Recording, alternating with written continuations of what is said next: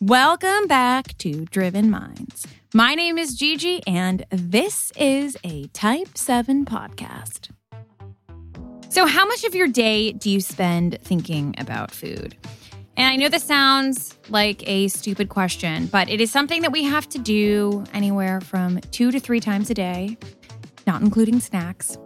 And I feel this topic creeps up on us even when we're trying not to think about it. And in the past, when I had my own food issues, they're not all in the past, but I'm progressing. I found myself thinking about lunch when I was literally chewing my breakfast. No, I cannot say the word breakfast. And thinking about dinner before I even had a bite of my lunch. But our guest today has an approach to food that I've personally never heard or seen before. To her, it is so much more than when you're eating or what you're eating. It is emotional, it is political, it's personal, and most importantly, it's really how she expresses herself. Sophia Roe is a cook and an Emmy nominated host of a show called Counterspace on Vice TV. Also worth noting, she is the first ever Black woman to get a nomination in the culinary category, which is not great America, to put it lightly. In the show, Sophia reaches well beyond the kitchen to explore the impact of food across the globe. From Yemen's conflict coffee to food justice in the United States of A. My two personal fave episodes are Food Fears and Lebanon's Crisis Diet. So take those recs and run with them. While Sophia is not always plant based herself, she is known for her plant based recipes, particularly those involving mushrooms, which personally speak to me because I think Sophia is the only person I've ever met besides Rick Doblin, check out that app as well, who is as obsessed with the fungi as I am. You can check out all of this on her Instagram, her cooking videos and all. They are completely hypnotic. So give yourself at least one to two hours. Another thing, this girl needs to be a motivational speaker because when I was researching her and listening to her on podcasts and watching her in these videos, I was so emboldened by her genuine fervor to make the world a better place that it actually rubbed off on me. I started Googling food pantry volunteer positions and opportunities and actually signed up for a few of them, which I definitely plan to follow through on. And I'm saying this without an ounce of bullshit. This girl's enthusiasm is truly infectious. And I'm sure she'll rub off on you the same way she did to me. So here she is, the incomparable Sophia Roe. I'm curious when you actually said you were a chef and believed it because I've had this podcast for a year now and I actually started calling myself a podcaster and believing it literally two months ago. I still struggle with that. I, I like to call myself a cook, to be honest. Um, What's the difference? Um, I don't know. You know, I think it's because I've worked in so many restaurants and I just see like the things that the chef mm-hmm. does. And I'm like, I don't do those things. I'm not a kitchen manager. I'm not buying food. I'm not paying people. I'm not, you know what I mean? Like I'm not, I'm not overseeing yeah, yeah. the experience of a restaurant. But I also understand that there's way more ways to be a chef than working in a restaurant, right? I think I think I, I literally feed folks. Right. Yeah, I'm a cook. For anybody to say different would be very strange. You're a celebrity chef, girl. You are a celebrity chef. Just you know, I've cooked for celebrities. I saw the Selena Gomez thing when you taught her how to cook. Oh, I love Selena. She's a sweetie. She's very kind. I, you know, really cute. You can ask a hundred people who Sophia Roe is, and they don't know. Well, you're famous to me. um, I've been so excited to talk to you because you are as unapologetically open about your journey and all the shit that you've gone through as I am. And you said this quote, which really landed for me because I have stalked every podcast you've ever done. and you said, you said, it's not my job to make you feel comfortable about my story. And your story is a deep one. So can you tell us a bit about where it all started, where you were born, and a bit about your childhood? Yeah. Um, I mean, that quote really holds true for anybody. It's never your mm-hmm. responsibility to make anybody feel cozy about whatever you're going mm-hmm. through or you've mm-hmm. been through. Um, I grew up uh, in all kinds yeah. of places, but I grew up mostly in Florida. Um, I moved around a lot. Both my parents were substance abusers. My mom is was a substance abuser up until very recently. And because of that, I really, I mean, I grew up in a very rambunctious life with a rambunctious life, I guess I should say. I have a different feeling about it now, years later, than even just two years ago. I actually am, in contact with my mother. I, I, wasn't in contact with my mother up until um, about six months ago. Um, I never had a conversation with really? her. Yeah, we didn't. We hadn't spoken in since I was maybe 21 years old. I'm 33 now, for context. And it was actually me who attempted to reach out to her after a really crazy health scare that I had this year, and really just talk to her. And she was she's sober, which is amazing. I'm so happy for her. She's been sober for about a year now, and my mom said something that was probably the most beautiful thing I've ever heard in my life. She said, I think raising you would have been the most fun I ever had. And I think about that. I've been thinking about that every single day. You know, like that's crazy to look back at your life, to, for my mom to look back at her life and for her to now speak to me at uh-huh. 33. Oh my gosh, just 33. My mom had me when she was 19 for some more context, right? So like by the time my mom was 33, she had four kids already. Um, and all four of them, um, until very recently, did not speak to her, and and because of her own, you know, her own drug use and her own toxicity. And not only does she apologize for that, but we can come together now and really just acknowledge that my mom didn't belong in jail, that my mom wasn't like a horrible person. I feel like if we're talking about wellness and we're, and we're talking about like levels and the people who need it the most, I would say like people like my mom need it the most, you know? So now mm-hmm. I just have a completely different feeling about my mom and my life as a young person. It was tragic. I definitely wouldn't do it again. Um, and I'm not saying mm-hmm. I'm grateful for what I've been through, but I feel like what I've been through gave me a very particular set of skills that have been really helpful for what I do now. So I'm grateful for those skills, mm-hmm. you know? I do. I know exactly what you mean. Just on a side note with the health scare, I also actually had one this year that was absolutely mental and my entire world stopped yeah. and everything was reprioritized. I mean, I stopped the podcast. I didn't talk to anyone for two weeks. I went off social media until I got a proper diagnosis for what was going on. So, whatever you went through, I really feel you and I'm sorry you went through it. I mean, I'm sorry yeah. you went through that. I mean, but I do feel like we both kind of handled it how you're supposed to, right? You go and you just heal. Well, what ended up happening to me is that it was a shit scan. So I ended up just going back and getting an accurate scan of of my spine, but everything was reprioritized. I mean, in those 2 weeks, I'm so grateful for them even though I was absolutely terrified because my entire brain I feel was rewired in terms of how I spend my time, what's actually important, and I needed it at the end of the day and it was some sort of awakening. I don't know if you underwent something similar psychologically, but yeah, absolutely. I mean, I March, it was March. I had a stroke. Oh my God. Yeah. And I didn't know I was having a stroke. I was having this weird vertigo and this ear stuff and just really strange stuff for like three days. Just like not aware where I was for a minute and then it would like come back. Like it was uh-huh. very, very strange stuff. And I woke up in the middle of the night, like just rambling, like just saying weird stuff. And my partner was like, you got it. We got to go to the hospital. Uh-huh. So we go to the hospital. I said, I only want to go to the hospital in Long Island because I didn't want to have to go and wait in Brooklyn because I was like, there's nothing wrong with me. I yeah. had seen all these urgent care doctors.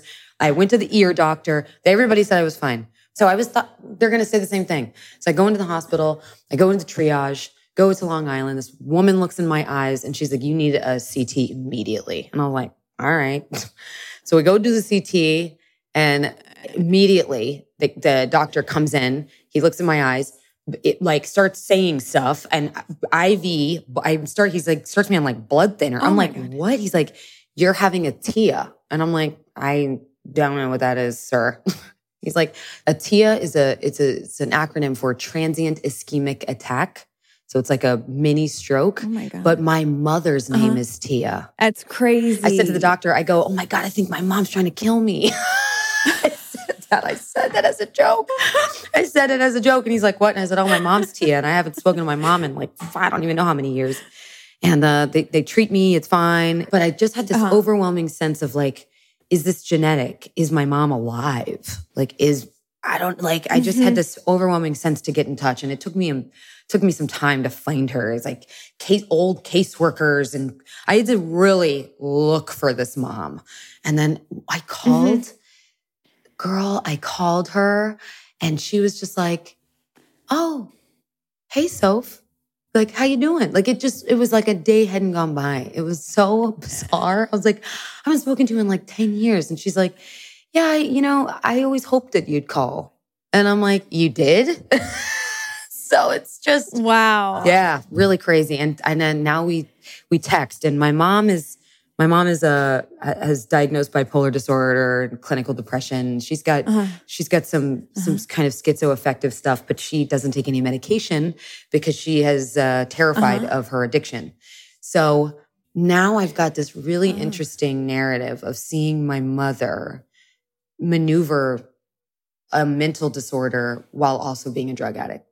And I'm there for her. She has these manic texts where she'll just text hundreds of texts to me and cry and be scared. And I just send her voice notes and I say, let's just box breathe this out. Like, let's just, yeah, in, in for five. Yeah. Hold it out for five. Let's just like work through this, you know? And it works. And I can't tell her, mom, you you know, you've got a mental, you know, got some mental illness. Like you should take a medication for that.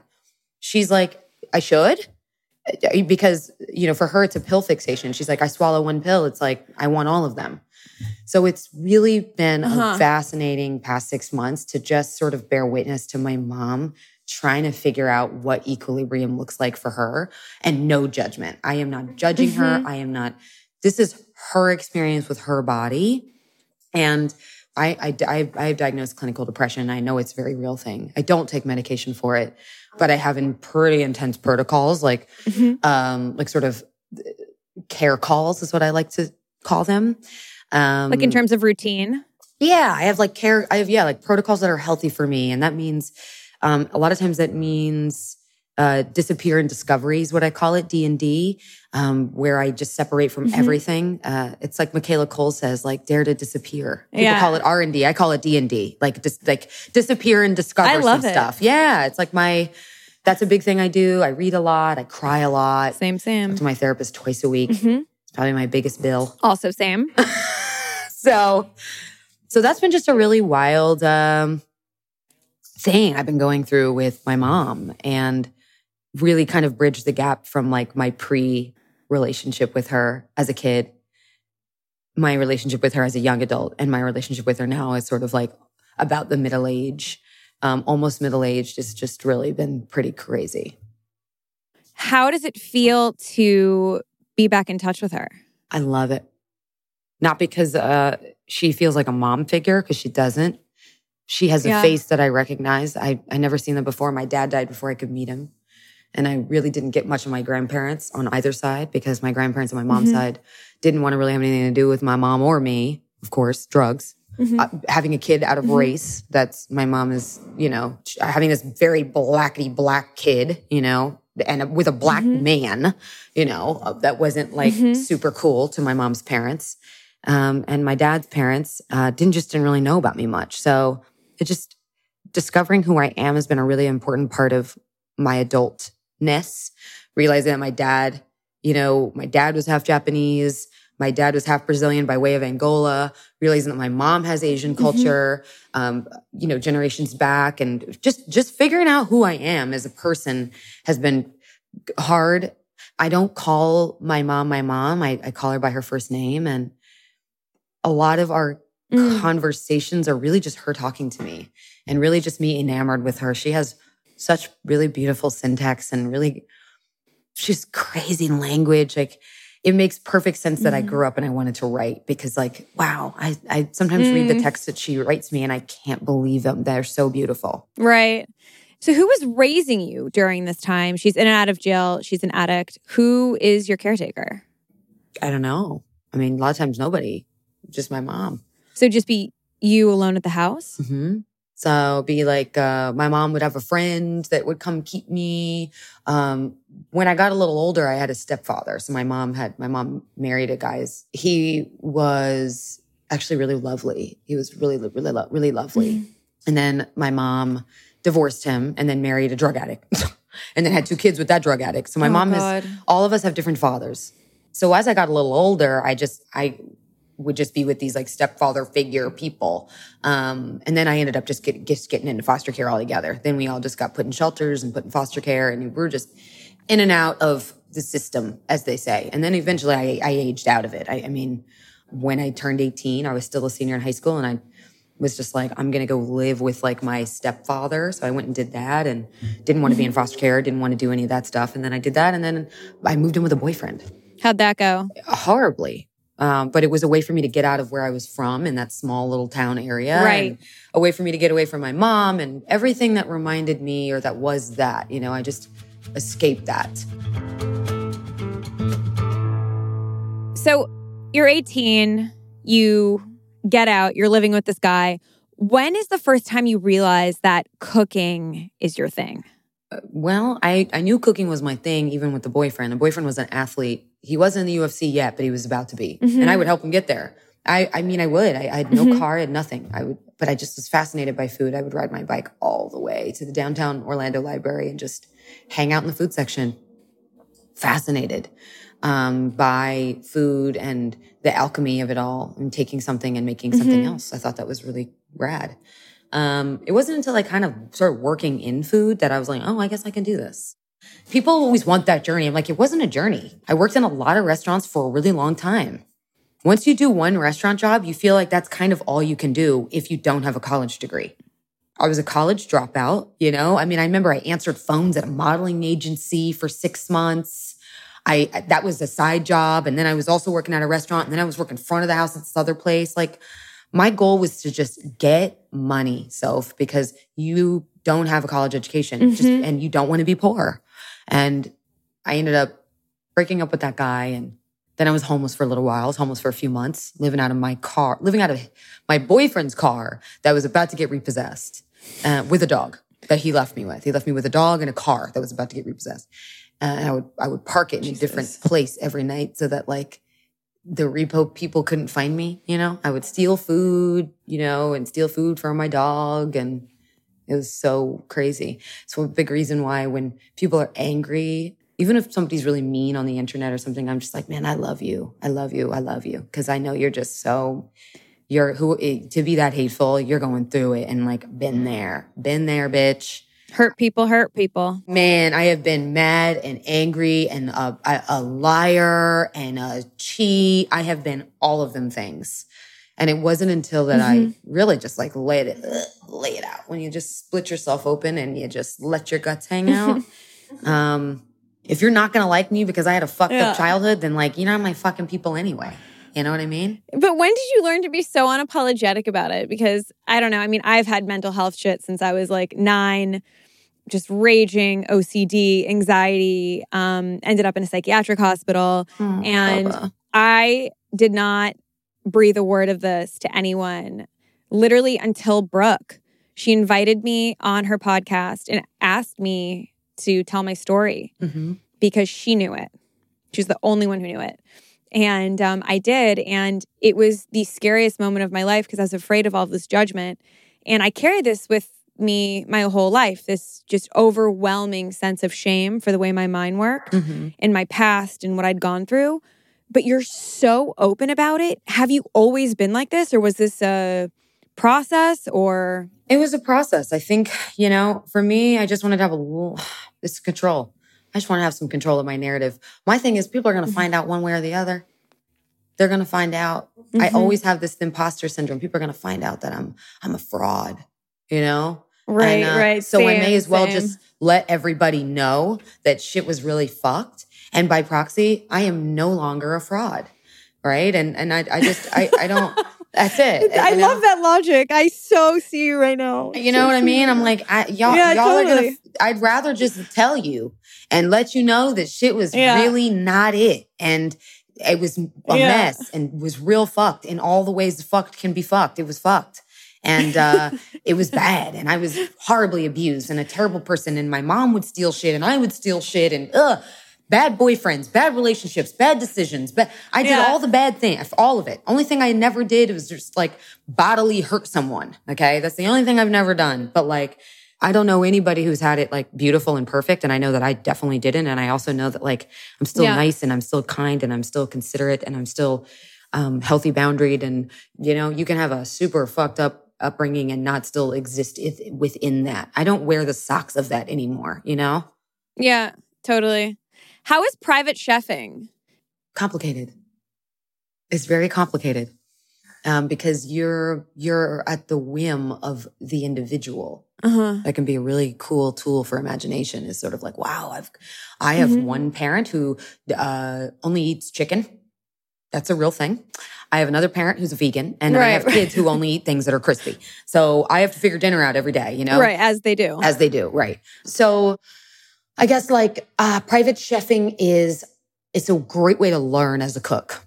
How did it feel catering to the whims of these people. And I'm assuming also not only catering to the whims of these people, but also their kids when you didn't have these privileges growing up. Because I'm sure kids, you know, when they want something obscure like marshmallow pancakes or something, you're just like, go fuck yourself. I mean, at first, for the first few years, I actually, I actually just, I absolutely adored it. I thought, I am so qualified for this because I know exactly what care looks like because I didn't have it. So I felt like this is this is the job mm. for me. Mm. I know exactly how to care about people. I know exactly what I'm looking for. Um, I know exactly. Where'd this come from, though? I mean, when you're starved of it, right. you're dying to have touch. Um, the one way that I can connect with somebody is food. A happy belly. I mean, still mm. to this day, there's nothing that makes me happier. I also grew up really fucking hungry. I felt like what an honor I get to feed people and also myself. Right. People always call it food insecurity. Fuck that. It's hunger. I grew up with looking at my mom, seeing her just be like, if I don't get to the food stamp office or the WIC office before five today, I cannot feed my kids. And so, like, I'm in here, I am in this house with a corporate or no, with their family credit card. And they're telling mm-hmm. me, no budget, eat whatever you want. I mean, who the fuck am I to be ungrateful or complain? Are you kidding? I get to right. make whatever I want for these, for this family. Let's, let's go and you also feel like you're part of a family. You get a big old Christmas bonus mm-hmm. and you you get you mm-hmm. have you know there's other house staff. It doesn't dawn on you too in doing it for 5 years that you're that you're basically an enslaved person. It doesn't dawn on you that mm-hmm. like wait a minute, Fabiola and the housekeeper and the laundress and the driver and the it doesn't dawn on you for a while that like whoa, they don't even care about you. You know? Like you start saying how you're feeling and that you might want to go away and they just throw more money at you and say, here's more money, stay. And you say, no, you're not listening to me. I can't work six right. days a week anymore. Like I worked my 20s away. I'm 33 and I have never had fun in my life. Never, never, never stayed up and hung out. Just those, those days when people have those stories about getting drunk with their friends and doing stupid shit. Absolutely not. Why would I ever do that and jeopardize my life? I had the most laughless uh, 20s I mean, truly, it's the biggest thing I can't, it's the, it's the thing I'm most sorrowful about. And now I feel like it's, even at 33, I feel like it is too late. I feel like it is too late for me because I have a partner and I co-parent a kid and I'm a producer on a show and hopefully more shows. And I have a team. Like now I don't get to be that, you know? Would you know how to have fun? Like one week, seven days where you could just like fuck off, would you know how to have fun or what fun would be to you? Fun for me is going to see live music. Fun for me is going to another country. Fun for me is um, having just alone time with my partner and his and his son. You know, like I have committed that 33 will be the year that I have fun and whatever that means for me. You know, what are we thinking? I mean, it's, it's just it's really just d- uh, deliberate that going out of my way to be deliberate about fun and be like, today we're going to have fun. Uh-huh. We're going to the studio. Right. we're going to cook for fun. I mean, I have a great, I have a lovely culinary studio that's so great. And it's a place I walk in, I feel uh-huh. safe. Nobody's judging yeah. me. If I don't knead the dough exactly eight minutes, no one's saying anything right. to me. Uh, it's a place I can eat whatever I want, try whatever I want. Um, also, I mean, my life is, you know, I have fun on camera. I'm very lucky to have a job that is fun. I, I have my job is fun. Uh-huh. Being on camera is fun. Um, cooking food for people is fun. Yeah. You know, those things are fun. Yeah. Um, I guess it's just a that but fun that, is subjective. Yeah, that youthful, that youthful twenties you know? rager fun. I never had that, and you know what? I really have no place for it now. or the energy. yeah. I mean, I hear you on the energy, but you also didn't really miss anything. And I was really strict with myself in my early 20s because I so I wanted to go to grad school and yeah. that was all I lived and breathed for. The first time I really had any sort of fun was when I was like 25, 26. And right. that was also when I was most depressed. Sure. And would disassociate from my body constantly. And the yep. way that I fixed that was alcohol. So, Ugh. what a wonderful coincidence that, you know, I was working at a fashion magazine during that time and could go out with all of my coworkers and just get absolutely annihilated. Yeah. And I totally hear you about like the watching the sunrise kind of 20 something fun that you'd see in like a Levi's commercial or the end of a Winona Ryder film. but simultaneously, I don't know, I'm way more into the hanging with a partner you know, reading. Like I always feel good after I read. I always feel good after I go to museum. It's like right. I want to do these things more. Like that is genuine excitement and fun to me now, you know? So the definition has definitely changed for me. I think it'll change again too. I think the most incredible thing about being a human is that it's a uh, lifetime learning. I think that's so amazing. You know, like I want to change. I want to be different Same. in 20 years, yeah. you know? You know? Try other yeah, shit. Absolutely. Try new things. Have different. Yeah, like I didn't used to skateboard. Now I do. You know, then maybe I'll be a person who does something. Uh, you know, like I just think yeah. it's great to to continue to just try things. It is, but it also takes so much intention in order to do that because we get so hardwired into our patterns. And I find myself eating at the same restaurant every day when I live in Berlin and there's a million places that I can go to. majority of them I don't know. And I'm like, why am I eating at the same fucking organic spot every day? And then I'm like, okay, this is like the orthorexic side of me mm-hmm. and like have to go beyond and like challenge myself. And I was like, I was so cool when I was young. I was like, just always trying things and like I had no fear, I had no patterns, I had no routines, no rituals. And the older I get, I feel sometimes I scare myself because I become farther away from my childhood self. And I feel like my childhood self is actually me at my core. Do you ever feel this? Oh, yeah. Yeah, all the time. It's a balance construction and deconstruction have to meet somewhere. Yes, totally. Where where there's untying, there should also be some tying. you know, like some T's get get crossed and other T's just get completely erased. You know, and I get more keen and more aware the older that I get of like, oh, that T's not for me anymore. It's not bad. Yeah. It's just not for me anymore. I want to touch on trauma because mm. in your Instagram bio, it says trauma informed. And I love that you put this front and center because I feel the word trauma is so stigmatized and kind of off putting to people because yep. we've been conditioned to associate trauma with the utmost gravitas, like rape or death. And while, of course, it can be that, there are also these things called mini traumas. Mm-hmm. And this is actually something I've been dealing with in therapy lately. And I've also honestly never talked about this on the podcast, but oh. um, two of my exes have like punched through walls and cabinets. Like Girl. one hurled a glass on the floor, read my journal. The other one smashed like three of my cell phones in a course of three months. And I've had so much guilt saying that I've undergone trauma or have experienced trauma because neither one of them physically hit me. So reflecting on all of this and saying, like, I'm a victim of trauma and actually saying that out loud and acknowledging it to myself has been not only a come to Jesus, but has also given me a lens through which to see my current commitment relationship problems, which yeah. are just like fucking bottomless. So I'm curious what trauma means to you and if it took you a while to realize or admit that you were a victim of trauma. No, I knew for sure I was a victim of trauma. I definitely, I mean, I was physically hit. I was left by myself. You know, like I, I mean, I've been left in cars by myself for overnight. Like I mm-hmm. knew I was, I, no, no, no, I knew. Also, like, who the hell is anyone to say what's traumatic and what isn't? Trauma? Like, I want to make it very clear. And I feel really qualified to talk about this as someone who's experienced in unbelievable trauma, um, by proxy of mm-hmm. like family members. Um, trauma mm-hmm. is an any experience that happens to you as an individual, right? That feels mm. that A, you have no control over, right? That's like the number one thing that I think people forget. Trauma is, right. you don't have control over it. It's going to happen. Okay. Good or bad, by the way. Here's an example. It can be very traumatic to meet your mother for the first time. That's a seemingly mm-hmm. good thing, but it still can be traumatic. So I think that traumas are things that A, you don't right. have control over, right? B, they're things that your body mm-hmm. physically has a reaction to. So there's usually a physical reaction, yeah.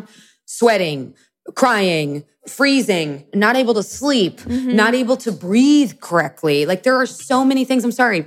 Panic attacks happen for things all the time all the time. And so when people look at that and they say, oh, she's trauma informed, what I want for them to receive is that I'm here for you in the way that you are, which means if you're coming in mm-hmm. with a lot of trauma, I'm informed enough to read that that's trauma speak, which means you come in my right. DM super, super nasty.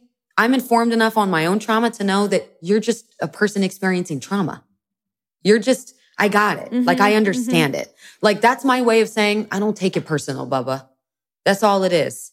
I'm understanding. I give you grace because I remember, because yeah. I know what that's like. And trauma can be, I'm sorry, it is very traumatic to have to sit and watch Black people consistently being killed in the media.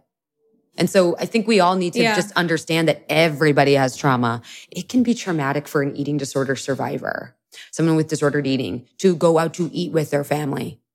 You know what I'm saying? It's something yeah. you can't control. You can't I control do. how your family eats. And you also can't control that you have that bodily reaction to it. Yeah, absolutely. And we also end up sometimes just gaslighting ourselves because I feel like we do, or I, I speak for myself. Yep. And like that that word is so big because I always associated it with soldiers coming back from war. I know that sounds so naive and so rudimentary, but I really did. I was like, oh my God, I have no right to say that I underwent trauma. I didn't come from a broken home. My parents are still together. I always had food on the table. Yeah. By virtue of the definition or what I was told the definition was of trauma, I have no claim to this word. And it took, weirdly, actually, it took.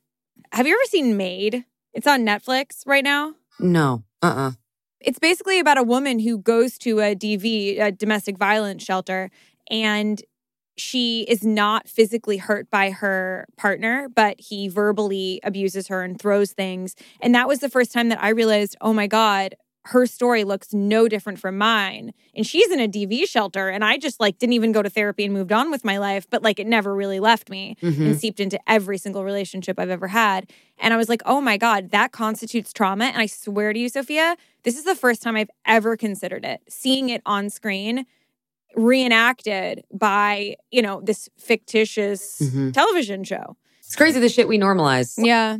At the end of the day, it's all about the community. I mean, like, I feel like wellness is pretty simple food, air, water, movement, sunlight, purpose, community. Those are really simple. You have all of those things, you can be a great self. Then you can help take care of your community, and then your community can be a great self. We've really lost sight of totally. community. We've really lost sight of what is what is um agrarian, right? Like what grows out of this yeah. soil, right? Like we're so out of touch. You know, we have no idea. And so I just feel like all of us, it's safe to say, I'm sorry, mm, we're humans. We were not meant to be in contact with 100,000 people in one day. We weren't.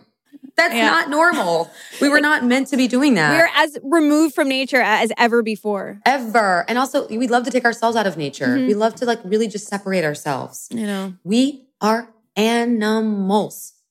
We have a genus yeah, and species totally. name in taxonomy, just like anything else does. You know, I just feel like there's so much about the human experience that is traumatic because we're so living against what is natural. Of course, our brains are yeah. screwed. Of course, we need therapy.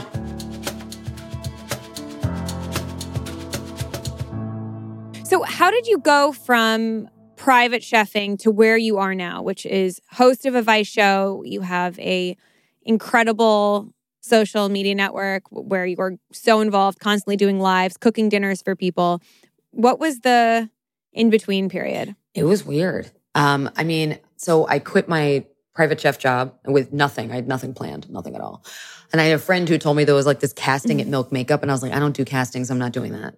I'm like, what for Milk Makeup? What? Like, what?